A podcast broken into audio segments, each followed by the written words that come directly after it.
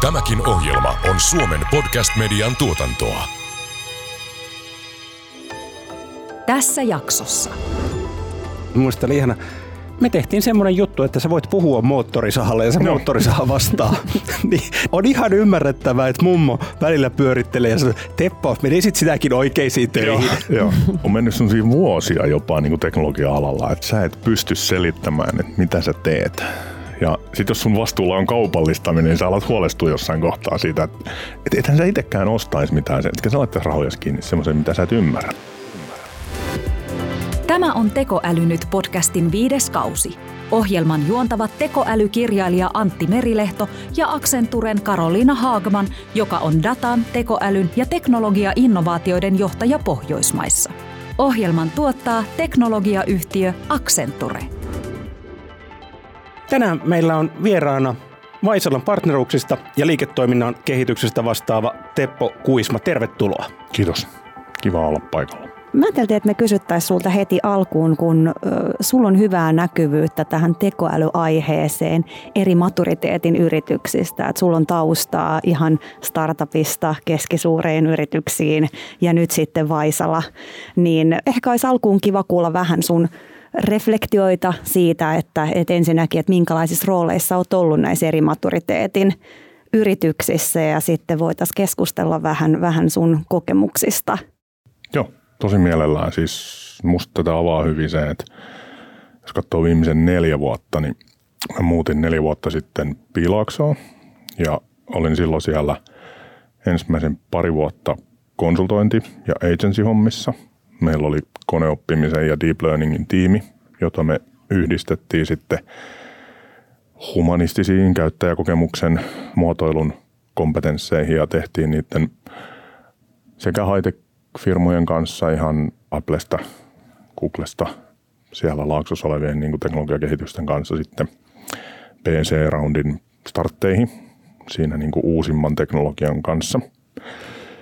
Sitten olin siellä ja joutuin semmoiseen päätöksentekotilanteeseen, että pari siskon AI-labra-vetäjää kysyisi multa työmatkalla, että heillä on hei tämmöinen deep learningiin liittyvä idea, jota he on vajaan vuoden verran tässä rakentanut, että lähtisikö se siihen toimariksi ja heille co-founderiksi. Ja joutuisi menee himaa, katsoa peiliin ja kysymään, että Teppo, että jos sä oot joskus ajatellut perustaa startin ja sä nyt sanot, että sä et tee sitä, niin ajattelit sä, että tulee kovin monta niin kuin parempaa vaihtoehtoa. Ja niinhän mä sitten lähdin.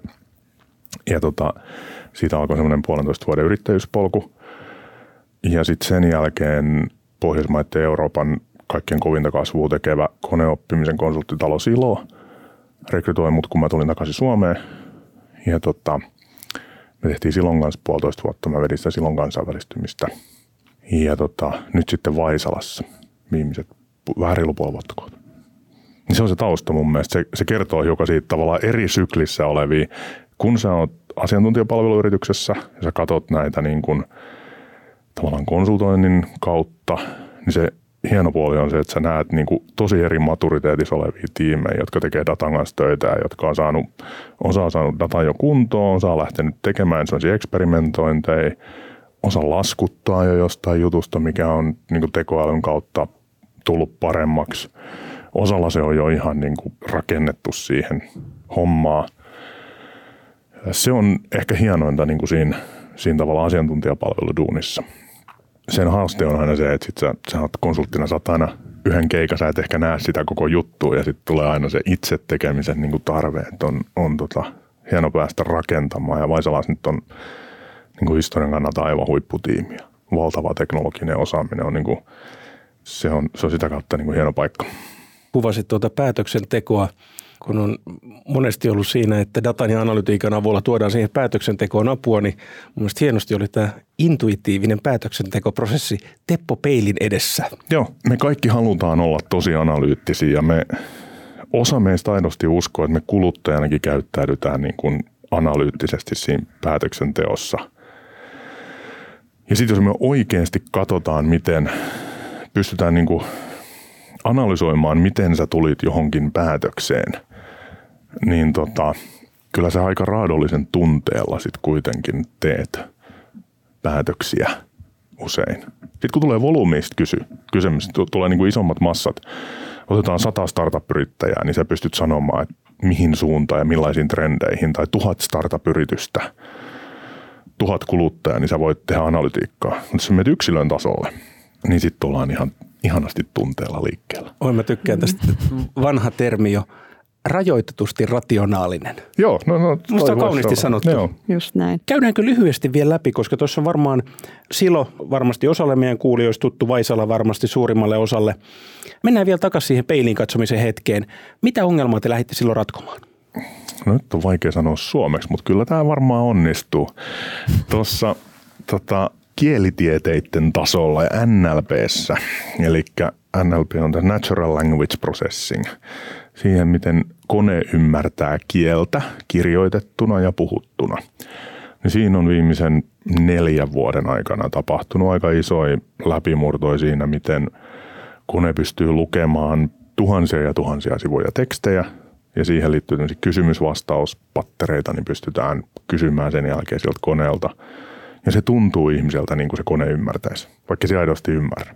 Mutta niin kuin neuroverkkojen tasolla pystytään kuitenkin rakentaa tämmöisiä niin kuin kysymysvastaustodennäköisyyksiä. Todennäköisesti käyttäjä on kysymässä tätä asiaa, ja tässä on todennäköisesti 3 vastausta, jotka osuu aika hyvin, ja 95% mä koneena tiedän, että se on varmaan tämä vastaus, mikä on niin kuin oikein.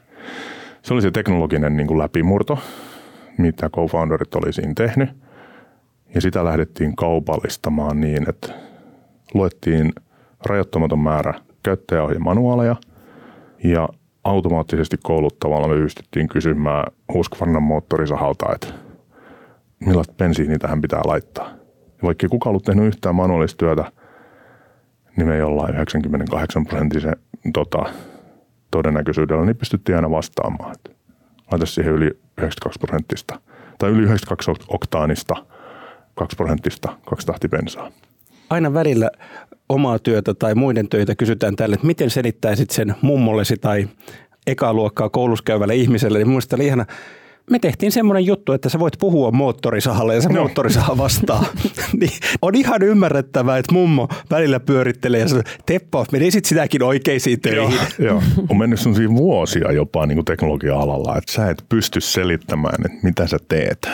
Ja sitten jos sun vastuulla on kaupallistaminen, niin sä alat huolestua jossain kohtaa siitä, että ethän sä itsekään ostaisi mitään, etkä sä laittaisi rahoja kiinni semmoiseen, mitä sä et ymmärrä. Sun pitää pystyä konkretisoimaan.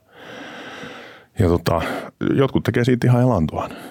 Huikean mielenkiintoinen toi startup-tausta. Mitä vahvuuksia tässä tekoälykentässä on startup-yrityksillä, mitä sitten taas kun ollaan isossa yrityksessä, että kuitenkin resurssit ja usein se niin kuin kaikki ympäröivä maailma on aivan erilainen. Startup-kenttäkin on parantanut koko ajan siinä, että miten hyvin niin kuin startupeilla on resursseja käyttää taloudellisia ja sitten osaamisellisia resursseja. Ja sitten starttien vahvuuksia on selkeästi sellainen nopeus sekä niin kuin onnistumisten päälle rakentaminen, että aina yhtä niin media kiinnostava epäonnistuminen. Ja sitten taas tämmöisten etabloitujen yritysten niin kuin hienous ja vahvuus on se, että ne oikeasti pystyy eksekuuttaamaan. Eli pystyy viemään tuotteita markkinoille, niillä on olemassa olevat myyntiverkostot, niillä on tapa oikeasti niin kuin kouluttaa uusia tuotteita ja mahdollisuuksia ja ratkaisuja niin kuin laajalle joukolle. Etabloidut yritykset pystyy sitä kautta niin kuin tekemään yleensä niin kuin isomman impaktin, kunhan vaan saadaan niin sanotusti ankat riviin, eli saadaan niin kuin innovaatio tehtyä ja se alkuvaihe niin kuin rakennettu. Startit yleensä saa sen innovaatio rakennettua kyllä, mutta kompastelee tosi paljon siinä, niin kuin oli sitten myynnin eksekyytiossa tai siinä niin kuin kaupallistamisessa. Tuohon voisi varmaan sanoa, että löytyy arvet ja ihan teepaitakin aiheen tiimoilta. Joo, ei, kyllä se on niin kuin, joutuu puhumaan aiheesta, jossa on enemmän epäonnistumisia kuin onnistumisia, mutta on molempia. Joo. Paljon puhutaan siitä, että yritysten kyky hyödyntää tekoälyä ja skaalata tekoälyratkaisuja liittyy siihen, että miten hyvin johdossa tunnetaan sitä teknologiaa ja tiedetään mahdollisuudet ja saadaan yrityksen johdosta ikään kuin edellytykset ja mahdollisuudet onnistua. No nyt teillä on Vaisalassa sinä, jolla on valtavan paljon tekoälyosaamista taustalla, niin olisi mukava kuulla, että miten te olette vienyt Vaisalalla eteenpäin tekoälyagendaa. Joo, Vaisala on mun mielestä silleen niin kuin lähtökohtaisesti hyvin asemoitunut, että Vaisala on aina ollut tosi voimakkaasti tutkimukseen ja tuotekehitykseen panostava yhtiö. Siellä on vahva kulttuuri siihen, että kilpailuetu löytyy teknologisesta osaamisesta ja niillä alueilla, joihin investoidaan, niin halutaan oikeasti ja on totuttu olemaan maailman parhaita. Ja niin kuin kehityskulttuurissa se rima on viety sinne ja se on ehdottomasti niin kuin Vaisalan vahvuuksia. Eikä mä en ollut niin kuin yhtään hämmästynyt, että Vaisala on aika pitkällä tekoälyhyödyntämisessä jo niissä myytävillä olevissa ratkaisuissa. Ja totta kai panostaa reilusti tällä hetkellä. Ja mä uskon, että se tulee just tuosta kulttuurista. Ja me voidaan katsoa Suomesta muita yrityksiä, joissa esimerkiksi kilpailuvahvuudet on perustunut logistiikkaan tai myyntikanavan onnistumiseen tai johonkin muihin tekijöihin. Ja silloin sieltä kautta vahvasti tätä teknologista murrosta hyödyntäväksi yritykseksi, niin on pidempi matka. Mä oon henkilönä itse kertonut sitä tarinaa siitä, että kun olin vielä starttiyrittäjänä Laaksossa ja yksi B-roundi fundattu startuppi haki myyntijohtajaa. Ja headhunteri soitti ja kysyi, että olisiko Kuisma niin kuin saatavilla tämmöiseen tehtävään.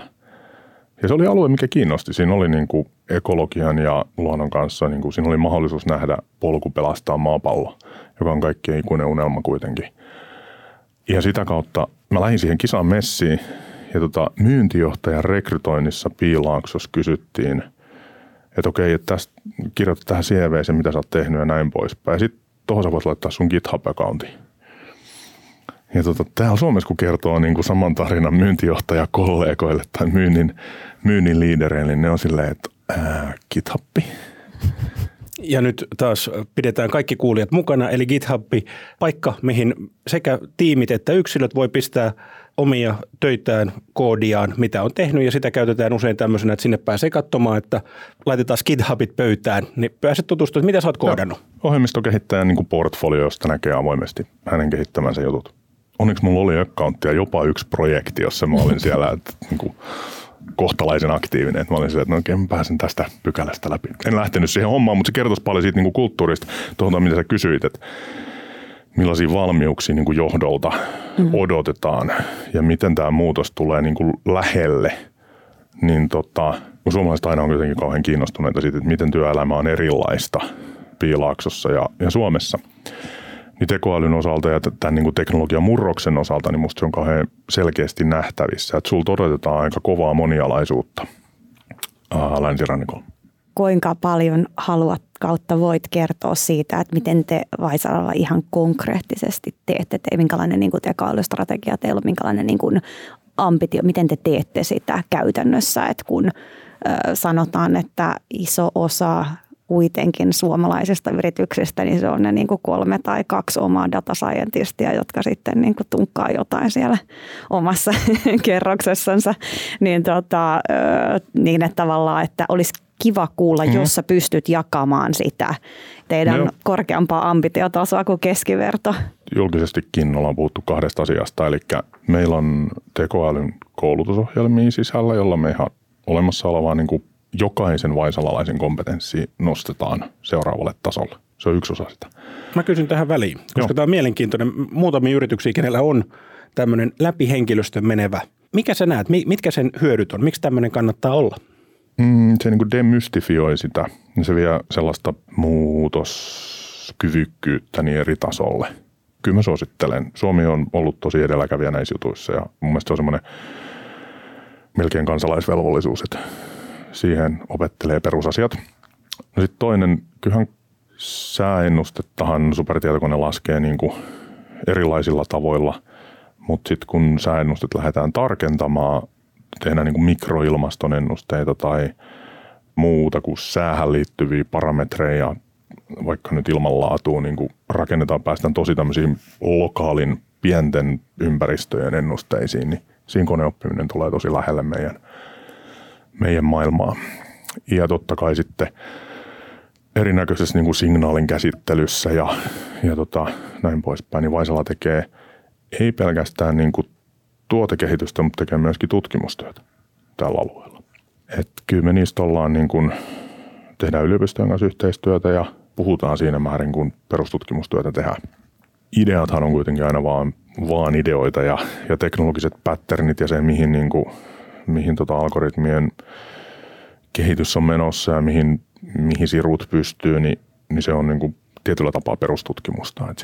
Sitten niin kuin kaupallistamisen tavat on sit niitä, mistä me ehkä ollaan vähän hiljaa jossain kohtaa. Ennen kuin me ollaan hiffattu, että se toimii, ja sitten taas on parempi niin kuin jutella siitä, koska sitä voi sanoa jopa myynniksi ja markkinoinniksi.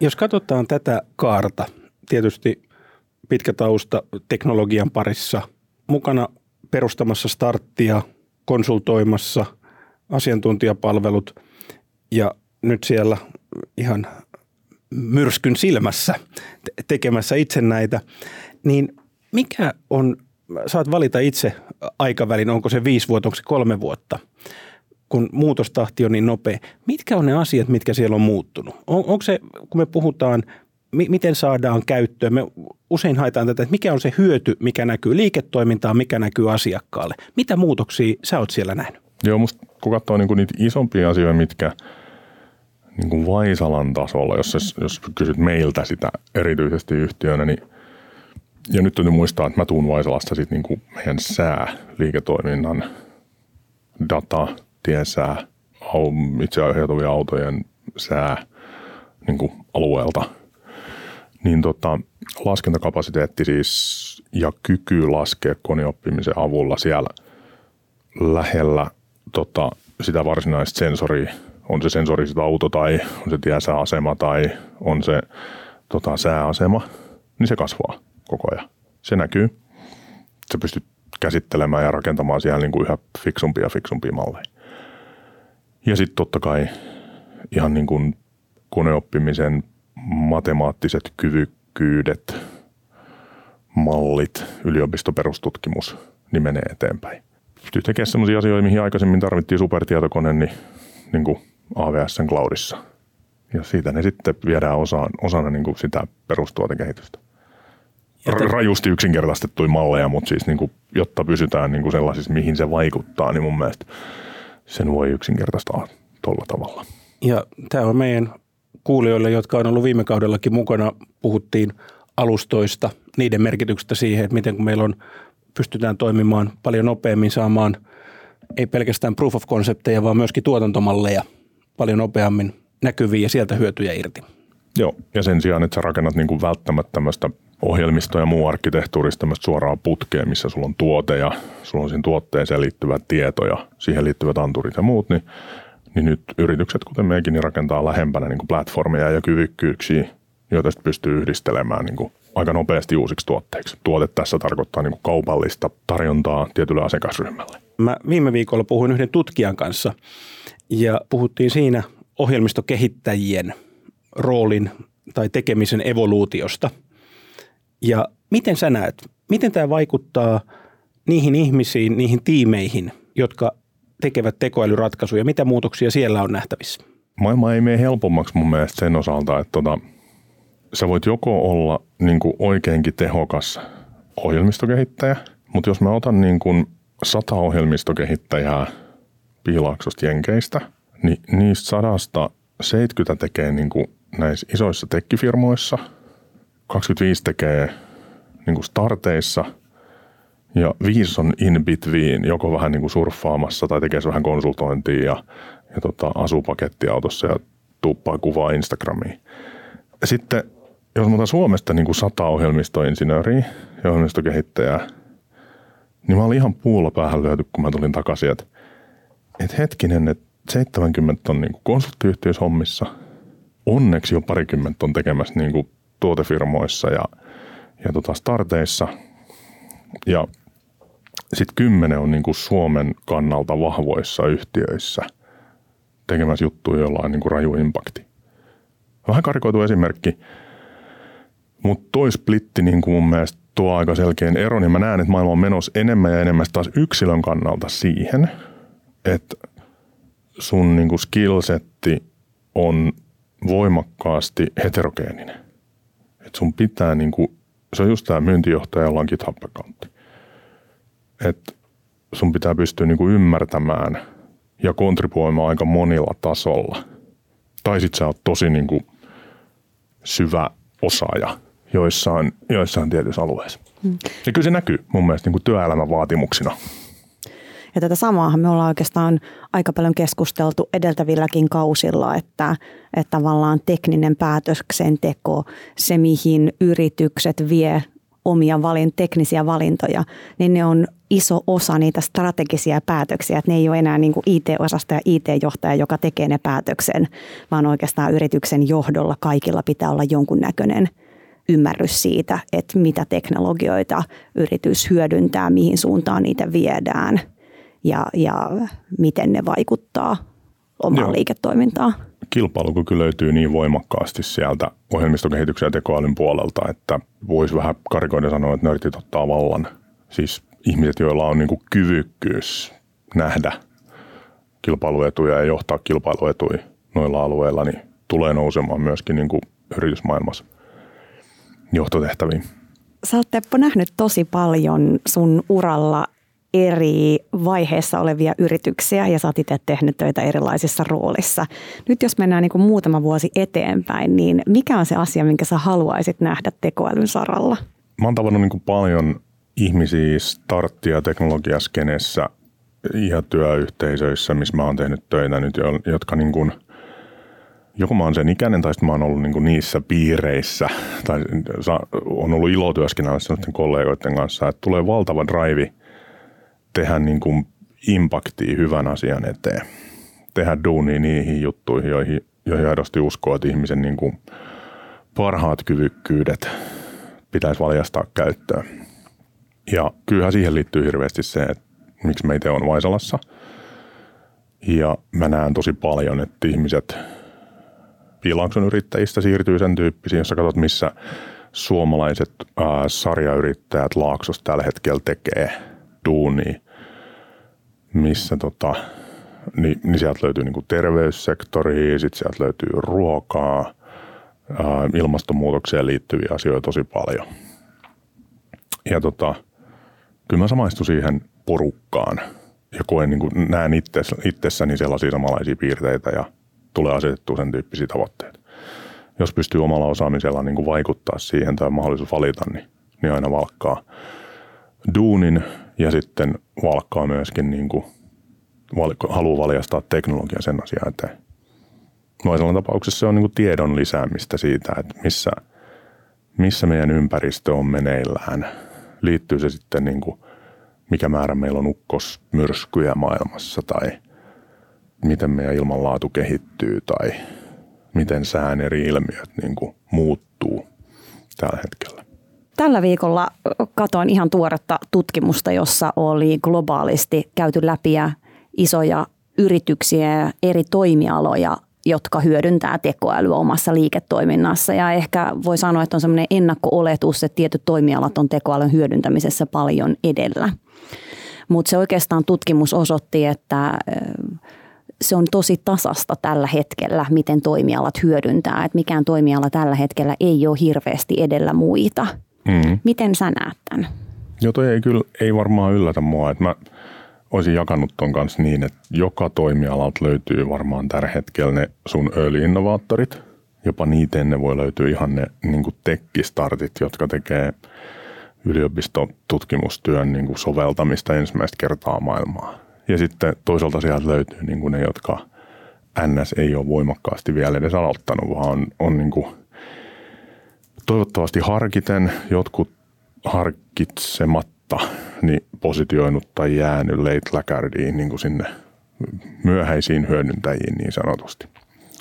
Kyllähän kun sulla on kyvykkyys ja kun sulla on joku tietty markkinaosuus tai tietty asiakasryhmä, niin sulla on jopa velvollisuus niin kuin miettiä sitä, että milloin tämä alue tulee muuttumaan. Tekoäly on varmaan yksi niitä selkeämpiä niin kuin teknologisia murroksia, jotka tulee muuttaa kaikkia toimialoja, mutta kysymys tulee, että koska. Ja sitten sä näet sun omalla toimialalla, että hei, okei, noi liikkuu nyt jo. No, tuleeko tuosta kaupallista koska? Kannattaako mun lähteä siihen nyt, vähän myöhemmin? Ja se ei ole niinkään niin kuin tavallaan tuotekehityskysymys, vaan se on useimmiten sellainen niin kuin kyvykkyyskysymys, että löytyykö meistä yhtiönä, tiiminä, liiketoimintana niin kuin se kyky eksekuutata myöskin. Koska kyllähän niin kuin teknologinen toteuttamiskyvykkyys löytyy. Me ollaan Suomessa siitä niin kuin positiivisessa ympäristössä, että meiltä löytyy se teknologinen kyvykkyys kyllä. Siihen meillä on niin tämmöinen kulttuurihistoriallinen ja sitten kompetenssiin liittyvä koulutusmaailma on onneksi pitänyt siitä tosi hyvin huolta. Ja näinhän ei ole siis kovinkaan monessa paikassa maailmaa, että sä pystyisit oikeasti, niin kuin, jos sä vaan haluat, niin saada niin kuin 20-300 hengen tiimin kasaan ja rakentaa uuden jutun. Se on jo sinällään niin kuin saavutus. Löytyy monta maata Euroopasta, jos se ei ole mahdollista. Sulla ei ole sitä kompetenssia. Sitten löytyy niin kuin Jenkeistä monta lokaatiota, joissa se kompetenssi on täysin niin kuin saamattomissa. Ja sitten siihen päälle vielä se sun niin kuin kyky eksekuutata. Sitten sun täytyy laittaa itse siihen, että kuka mä nyt oon? Mikä on mun identiteetti? Liikuks mä tässä ensimmäisten joukossa vai odotaks mä niin kauan, että tämä murros menee niin kuin pitemmälle? Se on vaikeaa. Se ajatus on tosi vaikeaa. Siihen mulla ei ole niin kuin antaa edes näillä kilometreillä niin oikein niin kuin muuta kuin hyviä arvauksia. Olen kerran pari onnistunut ja useamman kerran epäonnistunut ajatuksellisesti. Mitkä sun terveiset olisi meidän kuulijalle, joka tuntee ehkä piston sydämessänsä, että voisin tehdä enemmän tekoälyn saralla? Ei kannata syyllistää mun mielestä. Ei. Mä tiedän, että se on hirveän voimakas niin kuin driveri, tiedäksä. Ja kaikki, ketkä on myynnin kanssa tehnyt duunia, niin ymmärtää, miten fear of missing out, eli aina niin hyvä FOMO-kortti on niin kuin hyvä lyödä pöytään. Mutta kyllä vielä kovempi muutosvoima on niin kuin innostuminen ja sen tavallaan tulevaisuuden mahdollisuuksien näkeminen. Kyllä mun terveiset niin kuin sitä kautta kuulijoille on, että kannattaa uskaltaa. Et kun itse näkee, että tämä on mahdollista muuttaa, tämä meidän liiketoiminta, meidän on mahdollisuus olla parempia meidän asiakkaille tai ottaa joku uusi toiminnallisuus käyttöön tai whatsoever, niin sitten voi rohkeasti siirtyä siihen keskusteluun, että koska me tämä tehdään vai odotetaanko me, että koska kilpailijat tämän tekee. Ja sitten se on tosi hedelmällistä. Kyllä se sieltä sitten se muutos ja innostuneisuus niin kuin lähtee. Ja otit jo aikaisemmin esiin tämän koko henkilöstölle tarjottavat tekoälyn koulutukset, jotka demystifioi, kertoo se, mistä on kysymys, poistaa pelkoja. Joo, nämä tekoälyyn liittyvät termit on vähän vaikeita niin sanotusti, mutta ei siinä varsinaisesti niin kuin, olisinkin ihan väärin sanoa, koska en itse osaa syväoppimisen viimeisempiä niin kuin algoritmeja.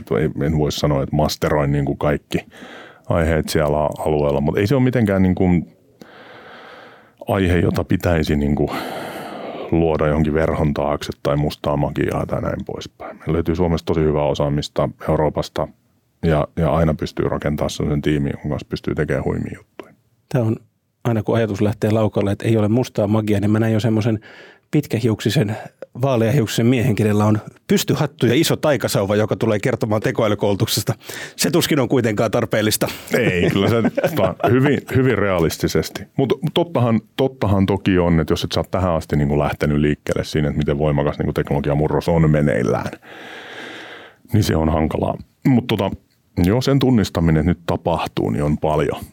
Kun on 15-20 vuotta tehnyt erinäköisiä ohjelmistoratkaisujen parissa töitä, niin mä aina sanon, että nyt on mun uralla meneillään niin semmoinen 3. tai 4. selkeä niin kuin teknologinen murros, disruptio on kai se hieno sana, mitä käytetään paljon. Eka oli silloin 2005 suurin piirtein, kun pystyisi tekemään ekat mobiilipankit ja verkkopankit. Ja toinen oli sitten 2010, kun tuli isosti tämä mobiili. Ja pystyi siis tekemään semmoisia juttuja, jotka muutti ihmisten elämää. Tapoja, kännykkä muutti ihan jäätävästi sitä, miten me käytetään palveluja. Verkkopankit muutti tosi paljon. Kyllä tekoäly muuttaa varmaan suurin piirtein mun mielestä saman verran sitä meidän niin kuin käyttäytymistä. Muutoksesta ollaan puhuttu myös Tekoäly nyt -podcastin tässä jaksossa. Mukana keskustelemassa Vaisalan partneruuksista ja liiketoiminnan kehityksestä vastaava Teppo Kuisma. Teppo, kiitos oikein paljon, että pääsit tulemaan. Loistavaa, kiitos. Kiitos paljon.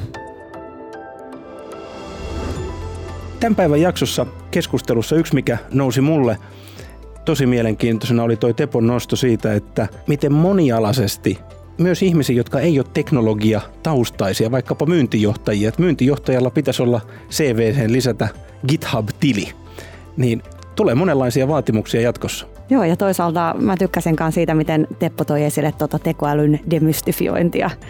Että ajatellaan usein, että se tekoäly on jotain kauhean vaikeaa, mutta sitten usein ne liiketoimintahyödyt ja se, miten sitä pystyy omassa liiketoiminnassa sitten ihan konkreettisesti käyttämään, niin se voi olla paljon lähempänä kuin ajattelee. Tämä oli Tekoäly nyt podcast. Juontajina tekoälykirjailija Antti Merilehto ja Accenturen Karoliina Haagman. Tämän ohjelman tuotti Suomen podcast media. Jos pidit tästä ohjelmasta, muista seurata Spotifyssa tai arvostele ohjelma Apple Podcastissa, niin muutkin löytävät ohjelman pariin.